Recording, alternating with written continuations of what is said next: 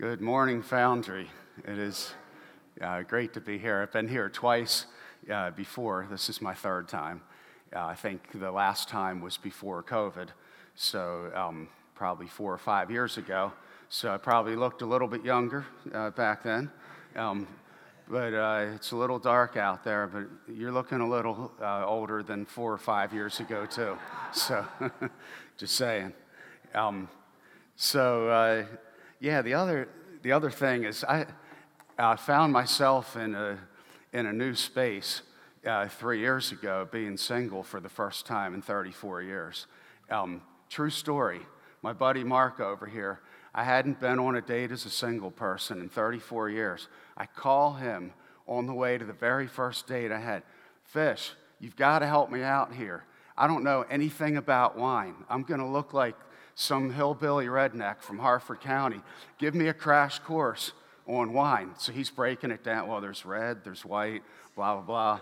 And, you know, and I'm like, you know, he's saying there's this, there's, I'll, I'll take that, not this. And, and so, um, you know, I show up and feel like, all right, I at least uh, know something here. So I, I've had to ask for a lot of advice, not having been in this space for 34 years. And so I ask curious questions. I, I like to learn. And so, what, what I found out was that in the dating world, the top five things that are not sexy. All right, you ready for this? Drum roll, drum roll. okay. Top five things that, that I found just by asking curious questions that are not sexy. Number one, nose and ear hair. Number two, and not calling anybody out here, but guys who play air guitar during worship, not sexy. a couple of you in the back unnamed. Um, here's, here's a funny one uh, guys on dating sites that are holding the fish that they caught. not, not cool. Um, and, then, and then this one cracks me up too. All the guys that are wearing hats and they're thinking nobody's going to know that they're bald, right? and, then, and then the fifth one is presentations on thinking patterns. Oh, you didn't see that coming.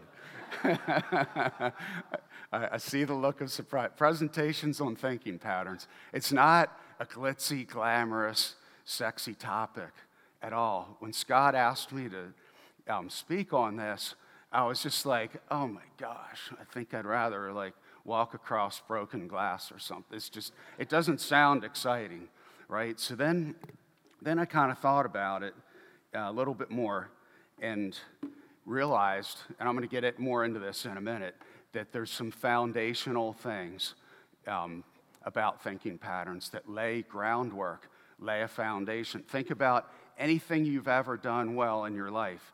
You had to learn fundamentals and basics. So this morning, we're kind of going back to basics, uh, as it were. I'm going to throw out three vignettes to you. And see if you see yourself in any of these vignettes.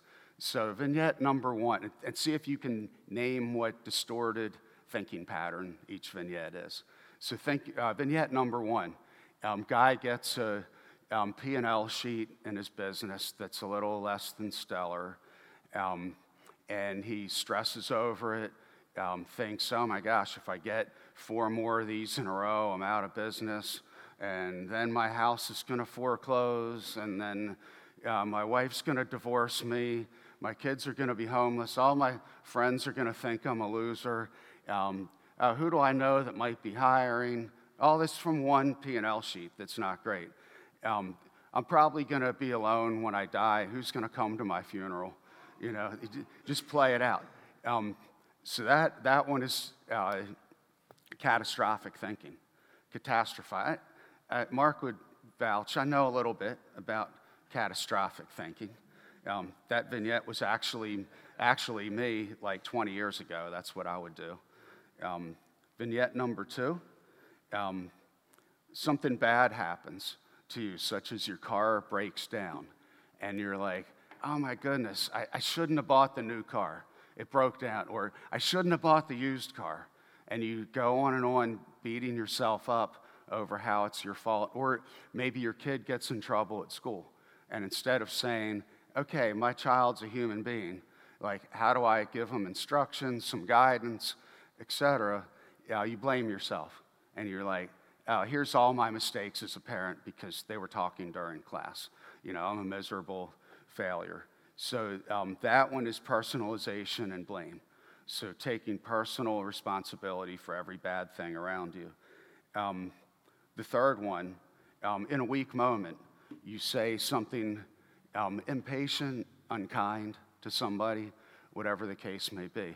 But you feel such shame about it that you, you can't bring yourself to really come to grips with you made a mistake. And so you get mad at the other person and you, and you blame them. Or it's the opposite. You just berate yourself over and over and over again. I talked with a woman this week who thinks she cannot make mistakes and she self sabotages because her thinking i mean there's a lot involved but and we'll get to some of it in the q&a i don't want to have a spoiler. Um, so the q&a is going to be great. Stay on the edge of your seat. Um, um, so uh, so yeah these, these thinking patterns can really get us in trouble. That one is all or nothing thinking i need i need to be perfect if i'm not you know, then I'm a miserable failure. No in between ground. Um, all right, so a couple others um, I'm just going to briefly mention. Um, other common distorted thinking patterns. Um, overgeneralization, this is always or never. You know, my, my wife always leaves the kitchen a train smash. Um, he never uh, gives me a kind word. These are overgeneralizations um, discounting the positive. Um, I talked to somebody once who his wife said, Why do you give me flowers? They're just going to die anyway. What, you know, why do you do, um, you know, why do you buy this for me? That's a waste of money. You know, so discounting the positive. And people that don't have um, self worth and are engaged in a downward spiral negative thinking pattern will um, will do that. They'll discount the positive. Maybe you know somebody, or maybe you're that person that has trouble taking a compliment. Um, jumping to conclusions, assuming somebody is mad at you because they're in a bad mood. Um, like, how many of us have gotten that email or that text message that said, um, Can we talk um, Tuesday at 10 o'clock? You know, and immediately your mind starts going, Oh my gosh, I did something wrong. They're mad at me and your body feels weak. Um, I've been there, we, we all have. Um, that's jumping to conclusions. Control fallacies, thinking that I can control everything or I can control nothing. Um, shoulds, having unrealistic expectations of myself or other people. So there's probably a lot more. I, I didn't go to an Ivy League school, so that's all I have. You have to go to Google. They didn't teach us anymore in my state school um, hashtag state schools. Um, do you resonate with any of these vignettes? Um, if, if you do, tune in. I'm going to go through some ways to turn that around.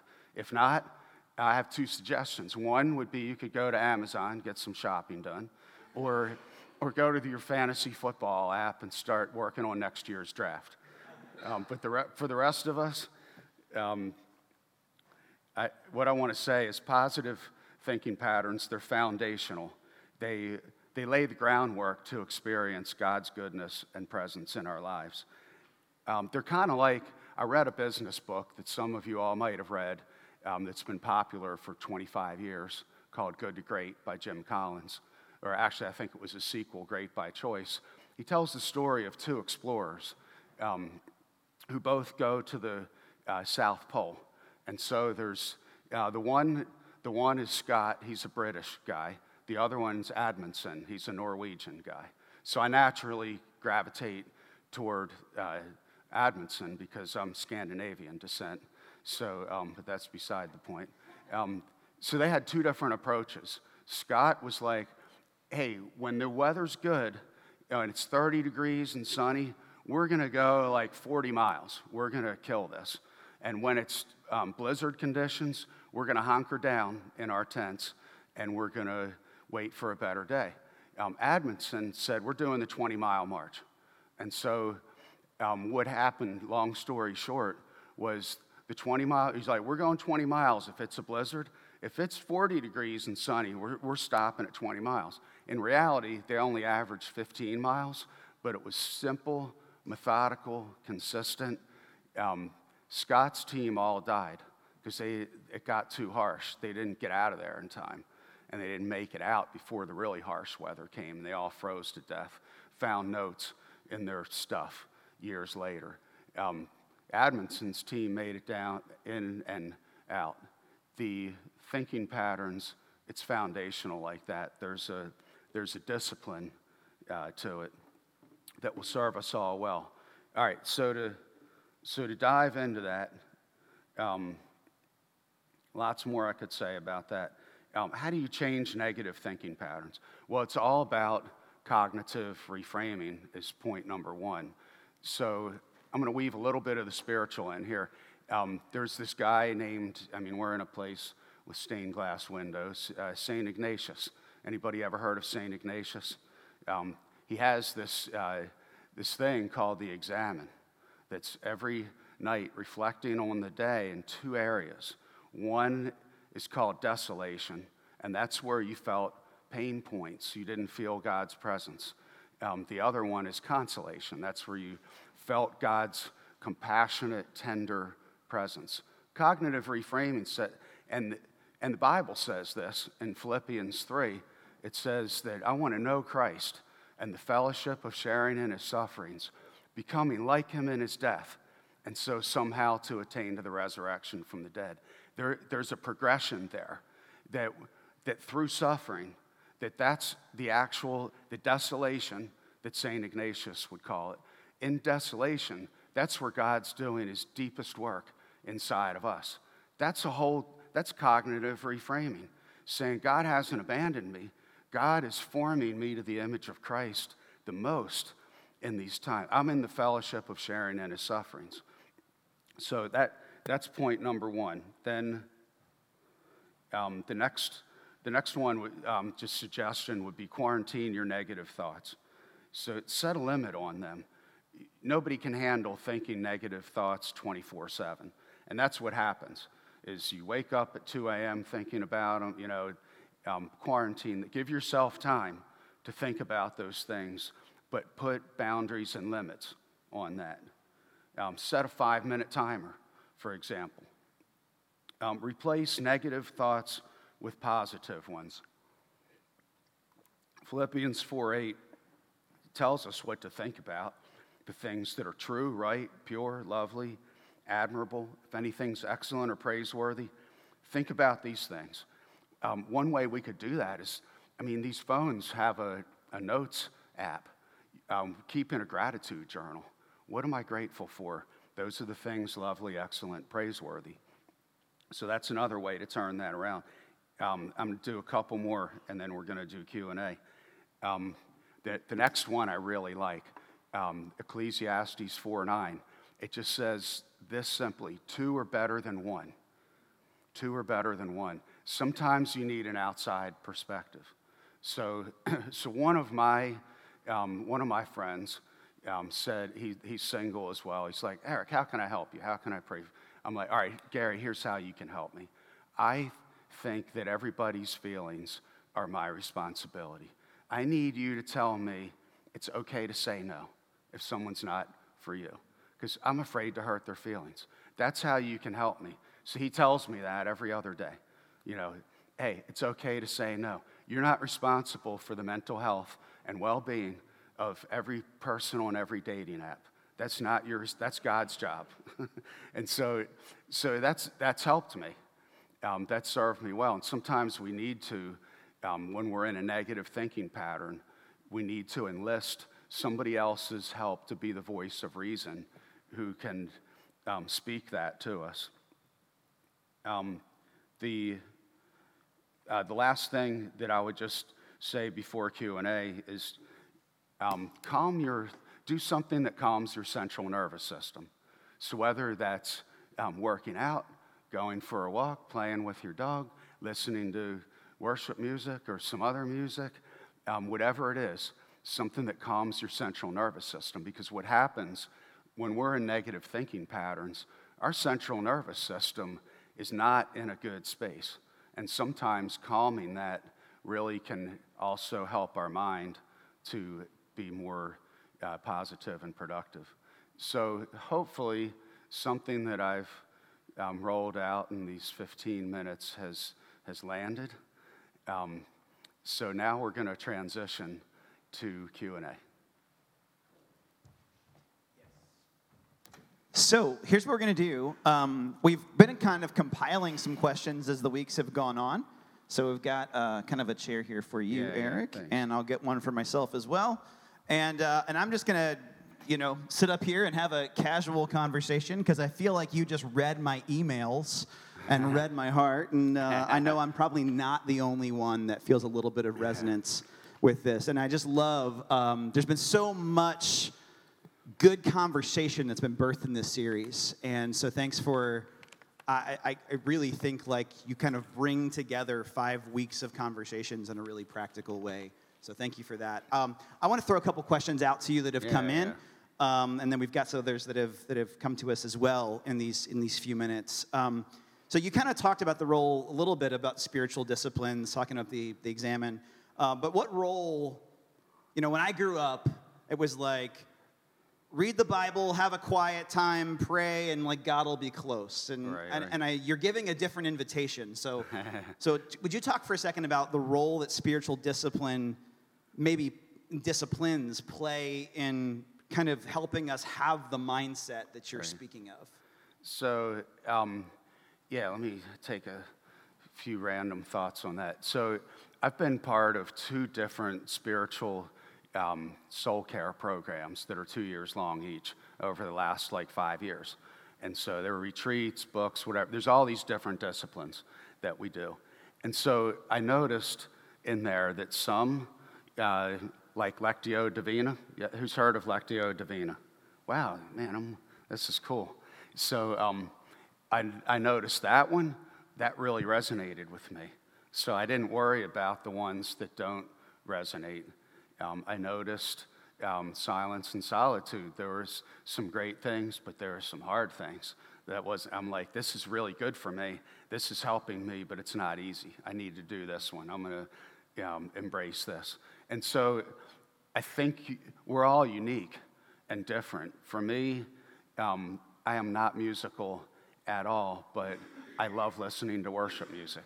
I love going with on a nice warm night, having the windows down, dri- just driving around, listening to worship music, looking at the stars. That, to me, that's a spiritual discipline that helps me. So I don't try to tailor it toward what somebody else says. Uh, oh, all Christians should be X, Y, Z, and they're like the poster child for that, but that doesn't do it for me.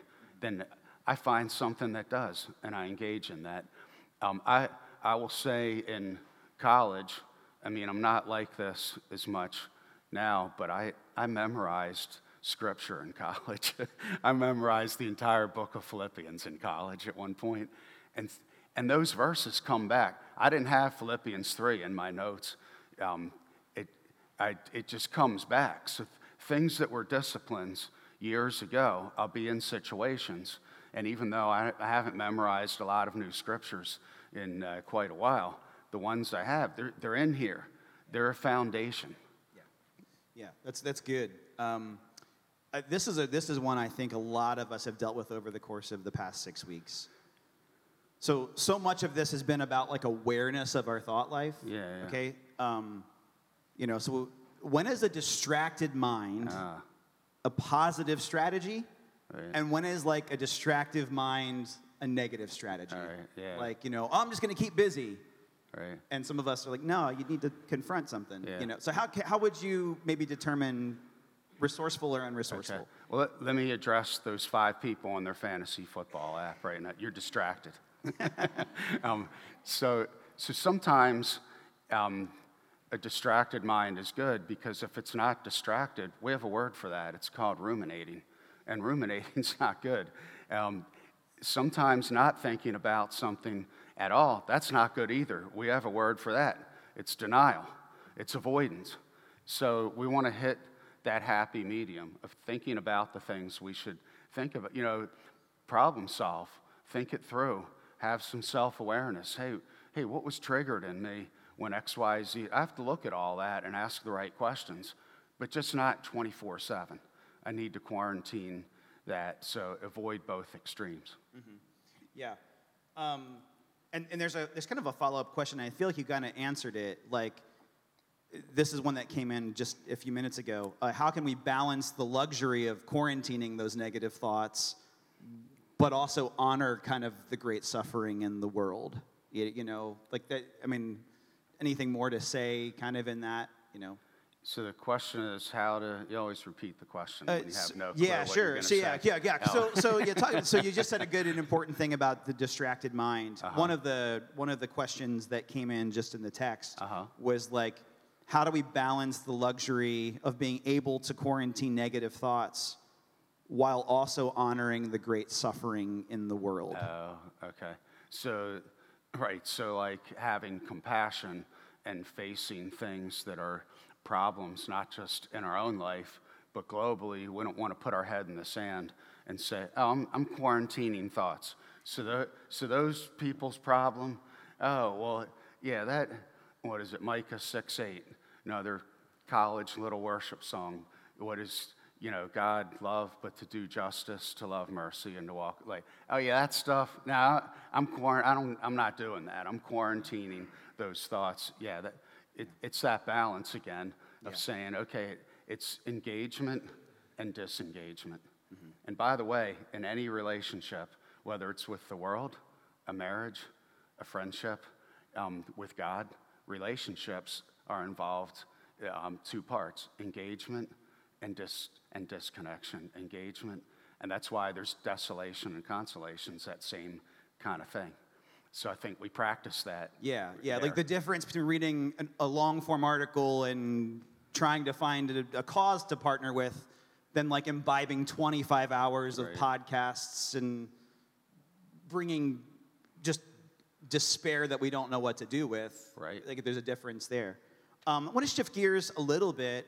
So being in the place of, Let me say one other thing. sure. That. Yeah. I think that discernment's important to say, what's God calling me to do? And I can't, I can't stress out over everything I would like to do, but either God's not calling me to do or I don't have the resources at my disposal to do.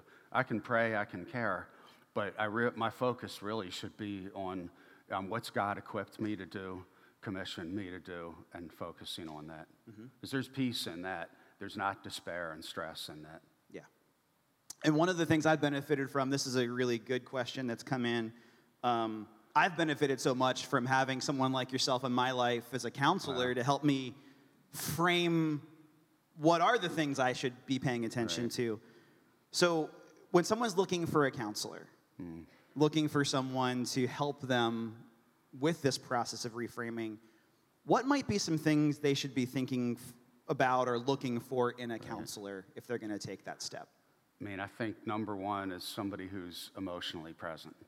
So the, the counselor that, and what I mean by that is they can enter into your space. They don't have all the answers, but they have questions. They want to know you. Um, I would run, uh, maybe walk the other way from a counselor that, um, okay, right, yeah, thinking patterns. I mean, I gave some points, but by no means is that like, oh, you do those seven points and you're good to go. Um, I would walk away from a counselor that has that approach. Like, uh, you have a problem, I have the answer to everything. Um, you want somebody who's going to engage with you, be curious about your story. They're, they're going to offer a presence, not just ideas, but a presence that is healing. Um, I don't know, off the top of my head, those are a few things yeah. that I would look and at. And I would chase it with one other like, what is a realistic expectation, right? Like, should I I mean, I, I have a conversation with a counselor and just everything suddenly feels better right. in the universe. Like, what, what might be a realistic expectation to have of the work of pursuing my mental health or finding right. a counselor? Well, yeah, I would add um, you want a counselor that views it as a partnership. That's honoring and respecting you. It's not honor and respect to say, uh, well, you're a mess and I have all the answers. Those are not relationships built on honor and respect. So um, I, I, would say that. And I would say it works all different ways. Sometimes there are light bulb moments where it was what you said. In an instant, oh, it all makes sense. Th- those are the exception. I think a realistic expectation is that it's the, it's the 20 mile march. Yeah, yeah. This is, this is another good uh, question with the 20 mile march and all the things you put on the, the screen there. What role do the unresolved issues from our childhood mm. or otherwise play into those thought patterns? Right. And what can we do about it? Right. Yeah, so I mean, the big unresolved issue is trauma. So I talked to somebody recently who, um, like, she had this pattern of needing excessive reassurance from, from people. Can, can you put more emojis on that last text? I, I'm not sure you're really like present. And it was just constant. Um, there was a thinking pattern of, you know, I need, I need, I need all, you know, and, but it's rooted in trauma. Um, let's say perfectionism. Let's say maybe somebody has a core um, unresolved issue in their life of, of perfectionism that, you know, comes from somewhere in childhood. Well, that, that's going to cause perfectionistic thoughts in the present. And the, the really unfortunate part is when we go through that, then that becomes so um, demoralizing and catches us off guard that we begin to sabotage. And when it gets to that point, that somebody's like, hey, I know I'm going to fall short, I know I'm going to drop the ball, that then they cause that to happen so at least they're not surprised. That's a classic example of an unresolved um, issue back here affecting the present. Um, the, one that just came in, and I think is a pretty easy one to answer fairly quickly. Um, is worry or anxiety a sin? Mm. Boy, uh, yeah, I don't know the answer to that yeah, one, Scott. I mean, I mean, it just. but I know, but I know that question makes me stressed. Yeah, right. Kidding. Like, yeah, right. It's, it's like, it's like, you know, the, the, the I think we're, we're we're drawing, trying to draw like some of the things we're trying to do in this series is to be aware of the things that are in our in our mind right. and and find the freedom in bringing those things before all right, Jesus. All right, I, I have an answer for it. Yeah. Um, all right. So so in my opinion, this is just my opinion. Um, I think that worry or anxiety is a normal part of being human. When we pervasively in our life, as a pattern, we don't trust God, I think that can become a sin. But I don't think the presence of the presence of that just shows that we're human. Yeah. What we do with that, I think, determines whether we're we're sinning or not. And yeah, mm-hmm. yeah, that's really good. Um, this is another this is another one I think that a lot of us uh, kind of wonder about because um, we've come from different backgrounds and streams of frameworks, yeah. even for how we understand Christian experience. Right? There's some yeah. people go like, well anxiety means you don't pray enough. It's uh, you know or whatever. So how how might we? And this is this is another big question, right? How might we think about medication? Mm. Like I know that's a kind of a hot button topic, right. and I'm not asking asking you to give like a one size fits all. But if right. if we were just starting to think about that, how right. might we think about the role of medication? Yeah, so medic- medication's gotten a bad rap in some Christian circles. Um, my opinion, I'm of the mindset that sometimes uh, medication can give us the equilibrium and stability to do the work in therapy. I mean, if, if our central nervous system is just completely out of whack, our body's shaking, um, I mean, that, that's a terrible place to be. Um, and some medication can calm those symptoms. So now I can focus and think straight and get a grasp on, you know, what it is I need to work through, then that's a good thing. Yeah. Um, I think that that's, I mean, obviously there's such a thing as over medication. Right. Um, I, I, don't, I don't necessarily buy into like somebody's been on antidepressants for 10 years. Oh, oh, they shouldn't be on them. They're overly dependent. Well, I don't know. It could be numerous scenarios. Maybe maybe they need that in order to have stability in their life. Maybe, you know, maybe there's some things if they worked through or got a different therapy like EMDR, um, which is a whole other story. Maybe some of you have heard of that. Um, I've had EMDR, and it completely calmed my central nervous system over something I was really just thrown off kilter about. And that helped me to be able to actually focus on some things. Mm-hmm. So, yeah, it's a complicated question. Yeah, but it sounds like what you're saying is like maybe the danger is dismissing it entirely. Right. But then another danger is like believing it's the magic wand, right? right that it just right. resolves, oh, well, I wasn't depressed. I was depressed, and now I'm not, thanks to insert pharmaceutical, you know, yeah. and, and, I'm the poster child for the commercials or whatever. Yeah. Yeah. Um, uh, one more question, unless others come in. I have one more to go here. Um, so we've talked about this from the framework of like maybe ourself and understanding ourselves. But if I have a friend, right, mm-hmm. that I can really see struggling with their thought patterns, and they're spiraling, but they don't really seem to be aware of it. Um, any good suggestions on how to like help them without making it worse? Right. Yeah, we've all we've all been there, right? Um, I think again, everybody's different. So I think um, not having a preconceived notion in our mind. Oh, I'm just going to come in. I'm going to I'm going to fix A, B, C. Hey, hey, do you realize you know your thinking's really distorted? In fact, it's delusional. That's not going to work. You know, but, but being present, like I would start with showing up, being present, being an empathetic, curious presence, supportive in their life, giving reassurance and asking questions. And, and then kind of discerning okay, where, where are they? Are they at a spot where a little bit of feedback, you know, would help them? Or would that push them further away? oh, they don't understand. Nobody, like, we have to kind of figure that, that part out. Even asking the question, um, hey, wow, you're really suffering a lot. That's hard. I, I feel your, your angst. Um, what can I do? What would you like from me? What can I do that would help you? Is it, are there certain things I can say, certain things I can ask? You know, what is it? And letting them tell us. Yeah. All right, this is the last question. This is where we'll, we'll end. So it kind of ties into this idea. Um, I'm just going to read it as it's stated, and if you need me to repeat it, I'll repeat right. it.